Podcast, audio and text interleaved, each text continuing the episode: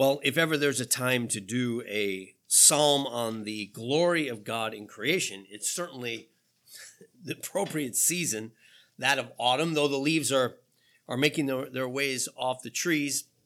Nonetheless, it's this time of year that I think we all appreciate so much living in the Northeast. Um, the change of seasons and the glory of autumn. I was reminded this week in an article that Christina and I were reading of Anne of Green Gables. I reading. Uh, I was reading uh, Anne of Green Gables to Abby maybe a year ago, and you know, as Anne Shirley makes her way to Prince Edward Island, and she's picked up by the Cuthberts, by actually by Matthew Cuthbert.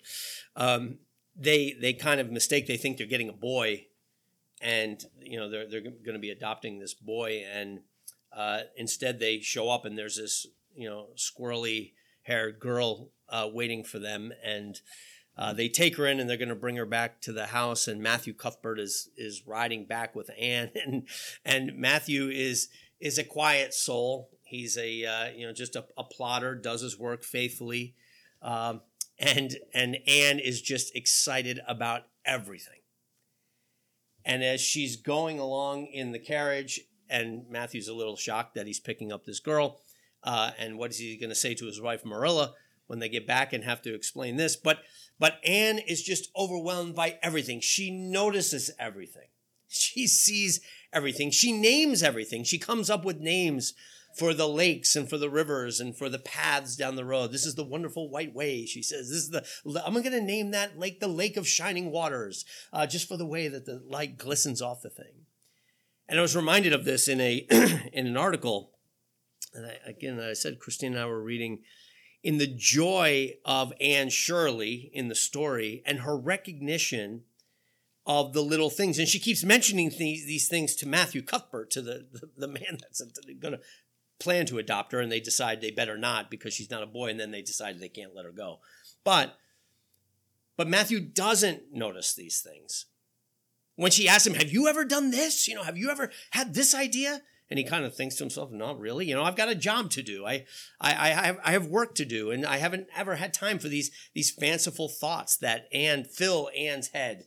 And Anne is so fascinated by everything in creation. She just has eyes of wonder that see around her beauty in every way. An adult version of this would be the great writer G.K. Chesterton. If you ever read any G.K. Chesterton, he, he is the adult version of Anne Shirley, who writes in such a manner in which he calls the attention of his reader to the beauty of creation that is around us and that again just kind of goes unnoticed we become so used to the amazing glories of the created order. And granted, when fall comes, we see it because there's a change. But were we as amazed over the green leaves as we were over the yellow leaves? Like Chesterton asked that question. Like if you woke up this morning and went out and the grass was blue or the grass was pink, you'd be shocked. You'd be amazed. You would notice it. It would catch your eye but you went out and it was green. Did that catch your eye? You know, or have you just become used to green grass? The sky is blue for crying out loud. Do we celebrate? Of course we do. We have our moments. We have our moments.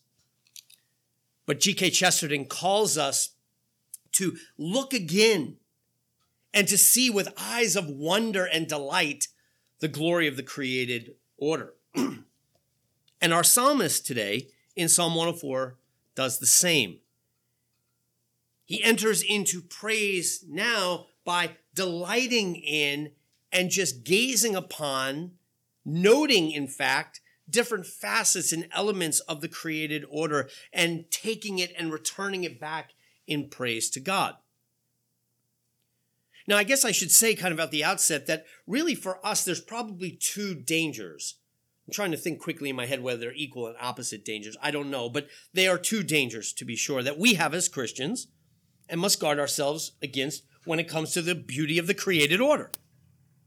One that we just said is becoming blind to it. I mean, every square inch of the created order holds within itself, a, we literally could call it a microcosm, you know, a microcosmos.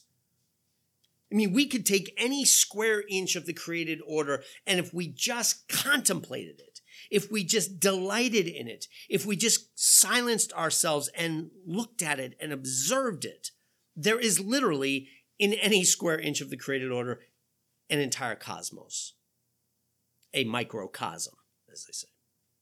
We're trying to teach our students at Chapel Field to do this. We, we do what's called nature journaling. And the, the, the students go out with a teacher and they have something that they're looking at. Maybe it's tree bark, maybe it's a leaf, maybe it's little, you know, roly polies, you know, and, and caterpillars, or maybe it's grass, or I don't know what it is. And the students have to just look at it and then think about it, ask questions about it, notice things about it, and then draw it. Because we have to, it's amazing in trying to instill this, I find it difficult to do to actually just look at something for an extended period of time. Mark would probably be able to tell us all about this. If I said, Mark, just come up and give us a lecture about observation, he'd be able to do it because he's an artist. And Mark teaches drawing. And the reason he teaches drawing and would say enter into drawing first is because when you draw, you have to observe, you have to see things as they are. You have to just look at them and see what's in front of you so that you can draw it or so that you can paint it. If you've ever seen any of Mark's paintings, they're beautiful. He does it well. He sees the shading and the, the light and the textures. But this does not come naturally to us. We glance over things. We look at nature the same way oftentimes we, we turn the radio on in a car. No one turns the radio on in a car anymore. But, you know, whatever we do, however we listen to music, you know, going from station to station or, or the old TV, click, click, click. That's not interesting. Click, next channel. And we do this with the created order as well. So, one danger we really have when we come to the created order is to kind of get bored with it or be distracted by it, never really look and see it. That's a danger. The other danger that we have is the danger of idolatry.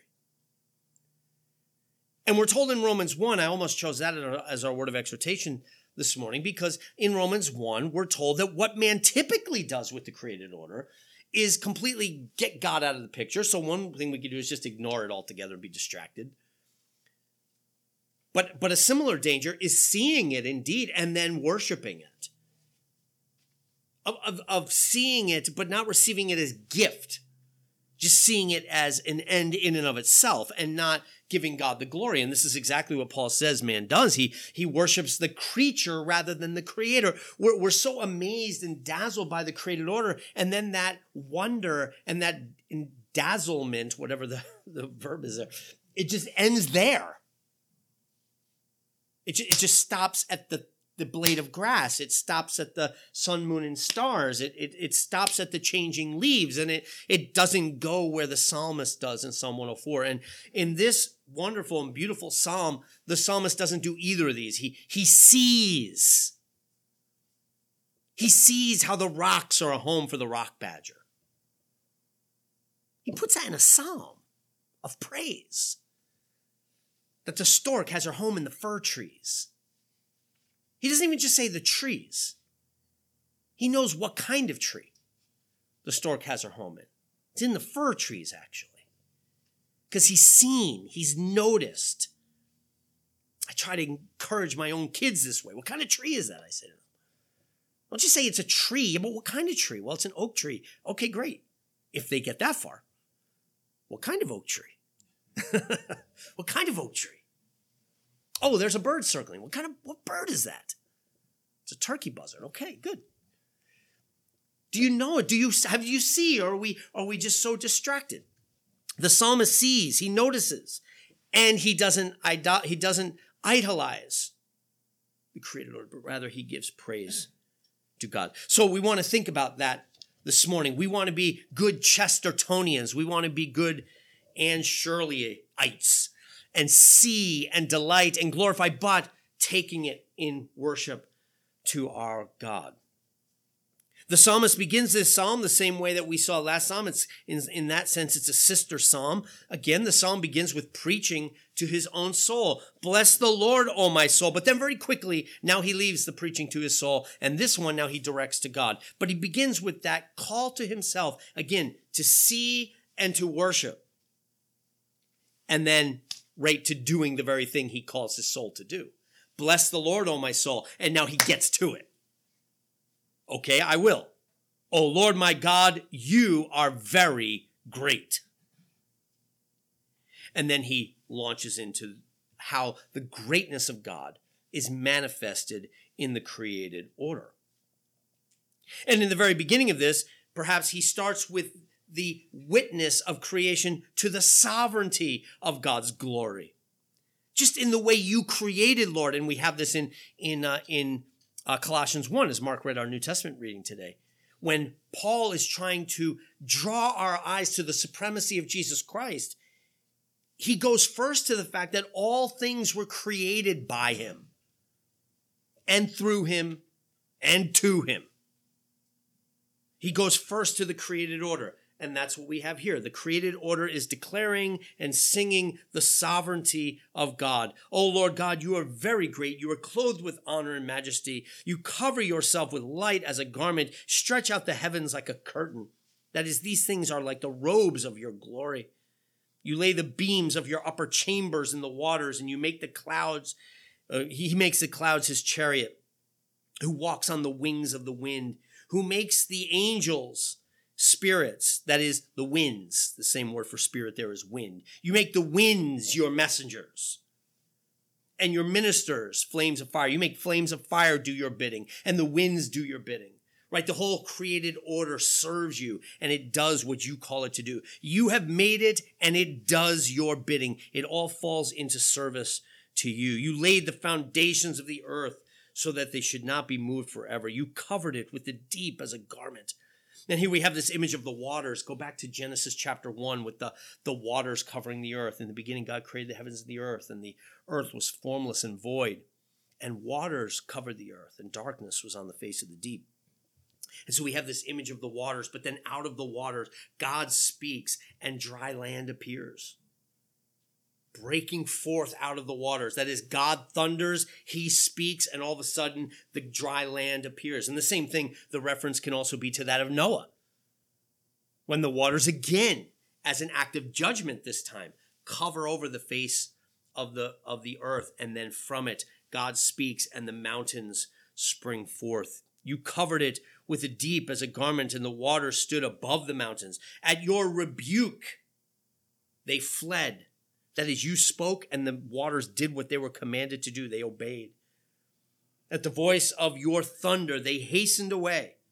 They went up over the mountains. They went down into the valleys to the place you founded for them. You have set a boundary that they may not pass over, that they may return, excuse me, that they may not return to cover the earth. So here again, I think we have an image of his sovereignty, not only in the created order, but then in even over the waters of judgment the waters of Noah. You speak, Lord, and they move. So we have a beautiful image of his sovereignty. All nature declares this. When you look, of course, we don't need just the beginning of created. We know that Psalm 19, the heavens declare the glory. We go out, we see last night. Last night was a night that, for me, at least where I was, couldn't see a multitude of stars, but it was one of those nights where the uh, the constellations just popped you couldn't see a ton of stars, at least where I was, but the constellations were just like super bright. It was one of those where you just look up and there are all the constellations. The, the heavens declare, you just look at these things and you marvel in the glory of God's created order. The other morning I woke up and the sun was coming up in the east and and the clouds were pretty thick, but where the sun was coming up, there were no clouds and so you had one of these moments that I just love so much when you have a dark sky, but the sun shining because where the sun is, you don't have the clouds yet. And the mountain where I live, you're looking out uh, to the to the Shawangunk Ridge, and and the, the mountain was just lit up in amazing brilliance the, the yellow brightness of the sun, that early morning sun that was hitting it with the dark clouds hanging over it. I don't know, just the contrast of the light and the dark. It just, you see these things and you are overwhelmed with the glory of God and his created order. And the psalmist is overwhelmed by it. The sovereignty of his God, the heavens declaring the glory of God. But then it's not only his sovereignty and just his power and his might, the invisible things we see in, in Romans 1. He says, for the, for the, the wrath of God's revealed and in, in the, in all of nature, we see his invisible attributes. Yes, we do. But not only that, in verse 10, we also see his love. It's not just his power, but it's his love. Notice in verse 10, he sends springs into the valleys and they flow among the hills. They give drink to every beast of the field. It's not just that he does these amazing, powerful, amazing displays, but in love, he provides for his creatures and for his created order. The, these springs that he creates give drink to every beast of the field. The wild donkeys quench their thirst. By them, the birds of the heaven have their home. They sing among the branches. He waters the hills from his upper chambers, and the earth is satisfied with the fruit of your works.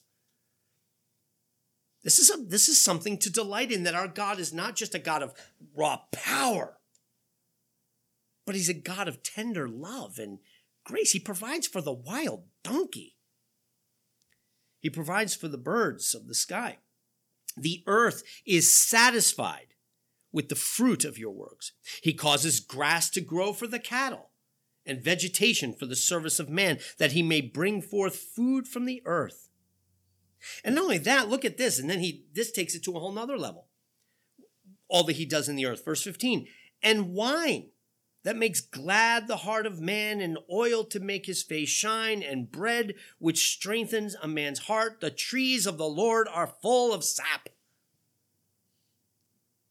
It's not just, again, that the Lord provides some stuff.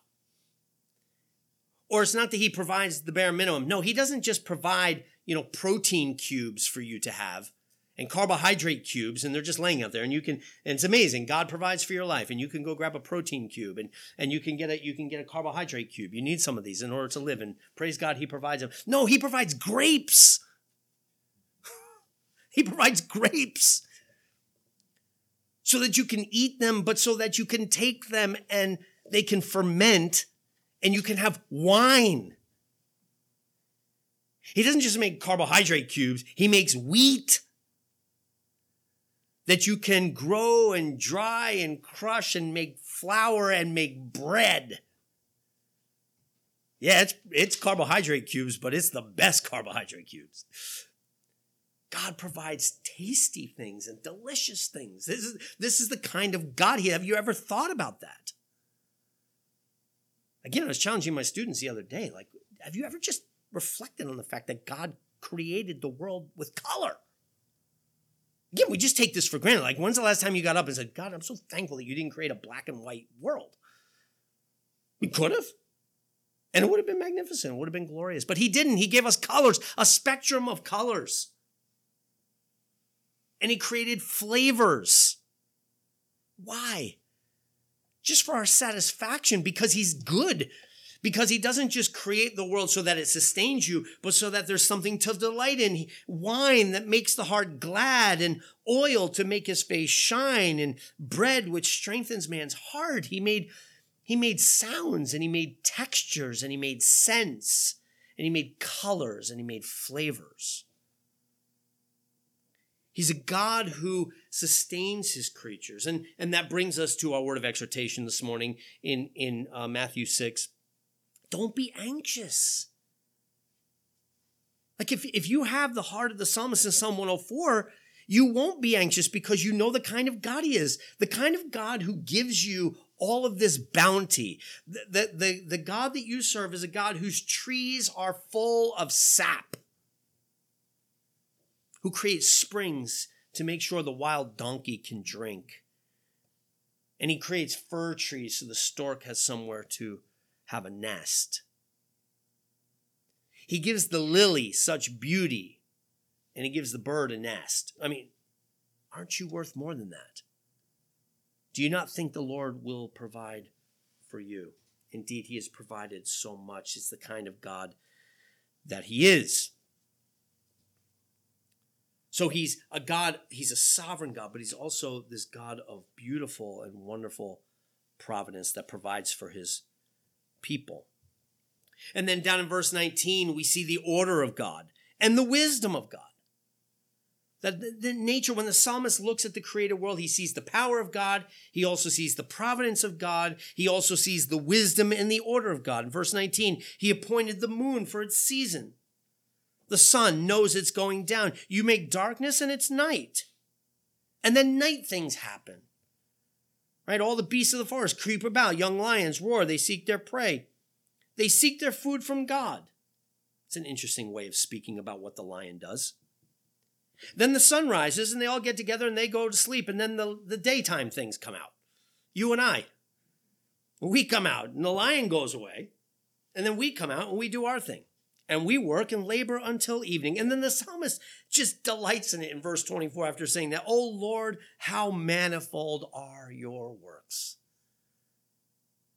What a, what a delight in not only the, the the amazing power and glory of your creation, not only in the way you provide, but Father, for the amazing diversity of your created order.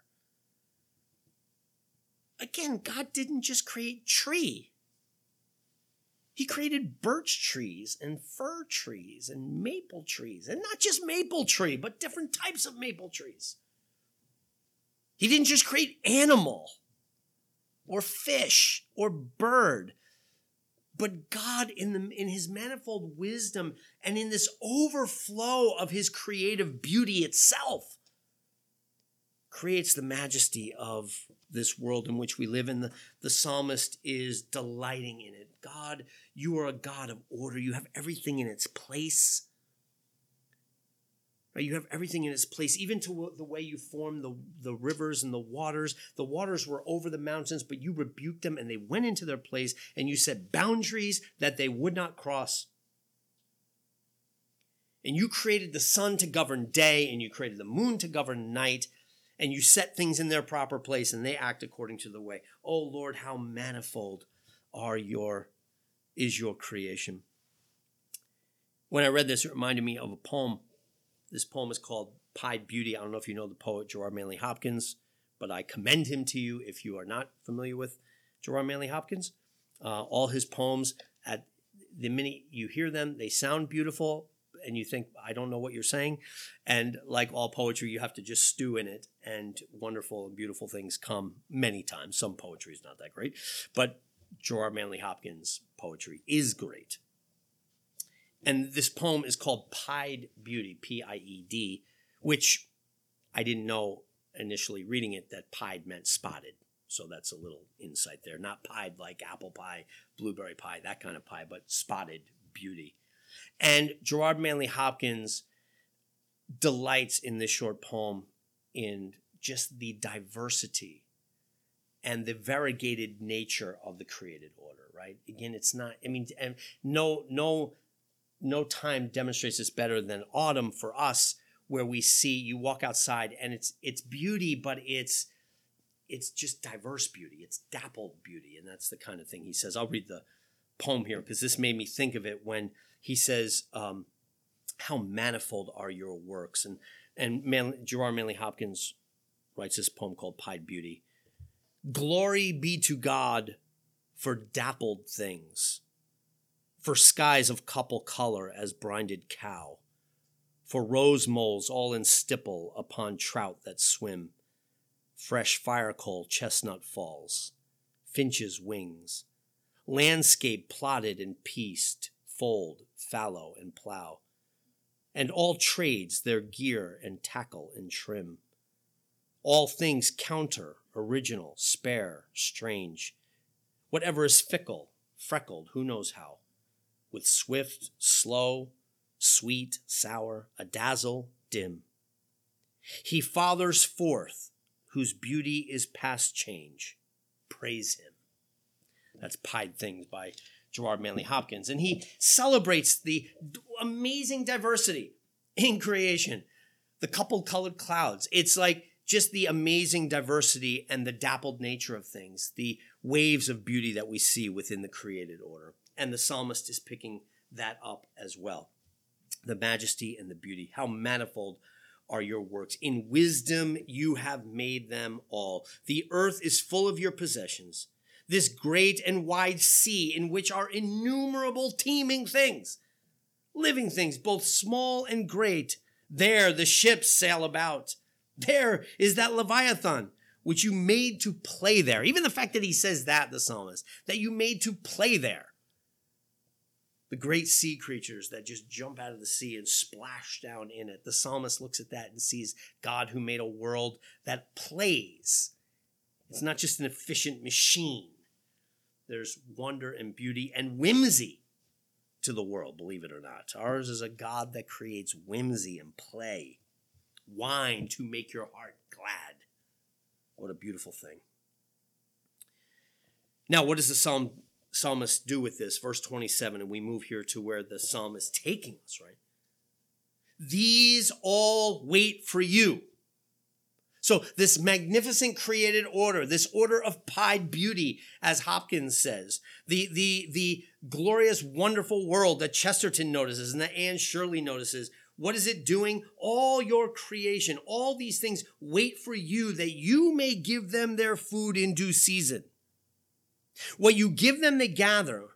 When you open your hand, they're filled. When you hide your face, they're troubled. When you take away their breath, they die and return to dust. You send forth your spirit, they are created, and you renew the face of the earth. Here, the psalmist is calling himself, remember, to glorify God. Bless the Lord, O my soul. And when I see the beauty of God's creation, his love manifested in it, his providential hand manifested in it, his wisdom manifested in it, I am reminded that he, I, everything I have, I have from him. We pray this every time we, we, we give the tithes and offering. Again, God does not need your offering. Okay, when you give offering on Sunday morning, you're not doing it because God's pockets are empty and he could use a few bucks from you. That's not why you give an offering. You give an offering because you need to give it. You need to give it. I need to give it because I need to remind myself that all I have is from you. And in returning a portion, I'm acknowledging that this is yours. You open your hand, I gather in. You close it, I'm in want. You take breath away, I die. Lord, you're sovereign over all these things. And this again is why we ought not worry when Jesus calls us in Matthew 6. You, you trust him because this is true of him. He is the God who is sovereign over us. And everything we have, we have from him. We all wait for him. We are no different than the rock badger or the stork. We are equally dependent upon God. Then in verse 31, the psalmist now kind of makes his plea May the glory of the Lord endure forever. May the Lord rejoice in his works. That is, may all the works of his hands please him. That is, may all the works of God do what they were created to do. The rock badger was created to be a rock badger. This reminds me of another Gerard Manley Hopkins poem called Kingfishers Catch Fire. There, I'll just leave that poem to you. A little challenging, got to read that one through. But but in Kingfishers Catch Fire, Gerard Manley Hopkins in that poem is going on about how we are what we are. We are what God made us to be. And in being what God made us to be, He is glorified. May the glory of the Lord endure forever. May we be what God made us to be, and may He rejoice in His works. He looks upon the earth, it trembles. He touches the hills, and they smoke. I will sing to the Lord as long as I live. So here now he's committing to do what he's commanded his soul to do up in verse 1. Bless the Lord, O my soul. And now he's after doing just, you know, going on in this beautiful rhapsody of praise about the glory of his creation, he basically says, I'm going to do it. I will sing to the Lord as long as I live. I will sing praises to my God while I have my being. May my meditation be sweet to him. I will be glad in the Lord. And then he drops this in in verse 35. May sinners be consumed from the earth. That's it's like, whoa. but can you hear, can you, if, if this were Sunday school, I would ask you, say, what do you think is the consistency? Why does that desire, why does that prayer flow out of this psalm, do you think? You know, what is it that after going on eloquently and beautifully about the glory of creation and celebrating God in it, why would you come to verse 35? May sinners be consumed from the earth and the wicked be no more. I think we have to say that the psalmist at this point is so delighted in the majesty and the glory of God that sin is this blot, this smear. Another Hopkins poem. So, all right, you got me going on Hopkins here. I got myself going on on Hopkins. Um, I'll remember the name of that poem, but he talks about a smear, a blear, a blight upon the earth. This is what sin is. And the psalmist desires it to be gone. This part of your created order that does not glorify you, that does not honor you, but rather raises its fist to you. How, how, uh, how awful does that sound? It's like screeching in our ears after a glorious psalm like this to then think of something within the created order that would raise its fist to God and say to him, Not your will, but my will be done. How discordant is that with the beauty and the glory of this psalm? And think about how much it is upon the face of the earth. It's not like there's a little blip of it here and a little blip of it there. There is truly a blight upon the earth. And the psalmist longs for the day when it will be gone. And that new creation will descend like a new Jerusalem, glorious in all her majesty from heaven. The psalmist longs for that. Now, again, and I'll close with this May sinners be consumed from the earth is a dangerous thing for a sinner to say. right? Let us not forget that the psalmist himself is a sinner. And in many ways, then, this psalm points us forward to the work of the cross because it is Jesus Christ who comes to answer that prayer by voluntarily gathering to himself the blight, by gathering to himself the sin, the rebellion of the world, and all the judgment it deserves, the rebukes that it deserves upon himself, so that gathering it to himself, he might deal with it and have it be no more. This is a dangerous thing for a sinner to say, but in Christ comes relief to a sinner, so that even this prayer a sinner can offer and find hope and comfort in. That's how we want sin to be dealt with in Jesus Christ. And God forbid that one ignore the Lord Jesus Christ and be taken up in the answer to this prayer because it will happen. The Lord will remove sinners from the face of the earth the blight will be removed. Judgment will come. Think about all the other Psalms leading up to this that we have read. He will come and judge the world with equity. He's going to set it all right, either in Jesus Christ or in and among the sinners, but it will be set right. And the psalm ends as it begins Bless the Lord, O my soul. Praise the Lord. Indeed, brothers and sisters, I encourage you as you go out today and enjoy the crisp, cool air of autumn, the beauty of the changing leaves while we still have them over against the blue sky and the white clouds and all the glories of fall. As you do so, take Psalm 104 in your hearts. Take Gerard Manley Hopkins as well, as he had the he had the the the uh, essence of these psalms deep within him. And let us glorify God. Bless the Lord, O our souls. Let's pray.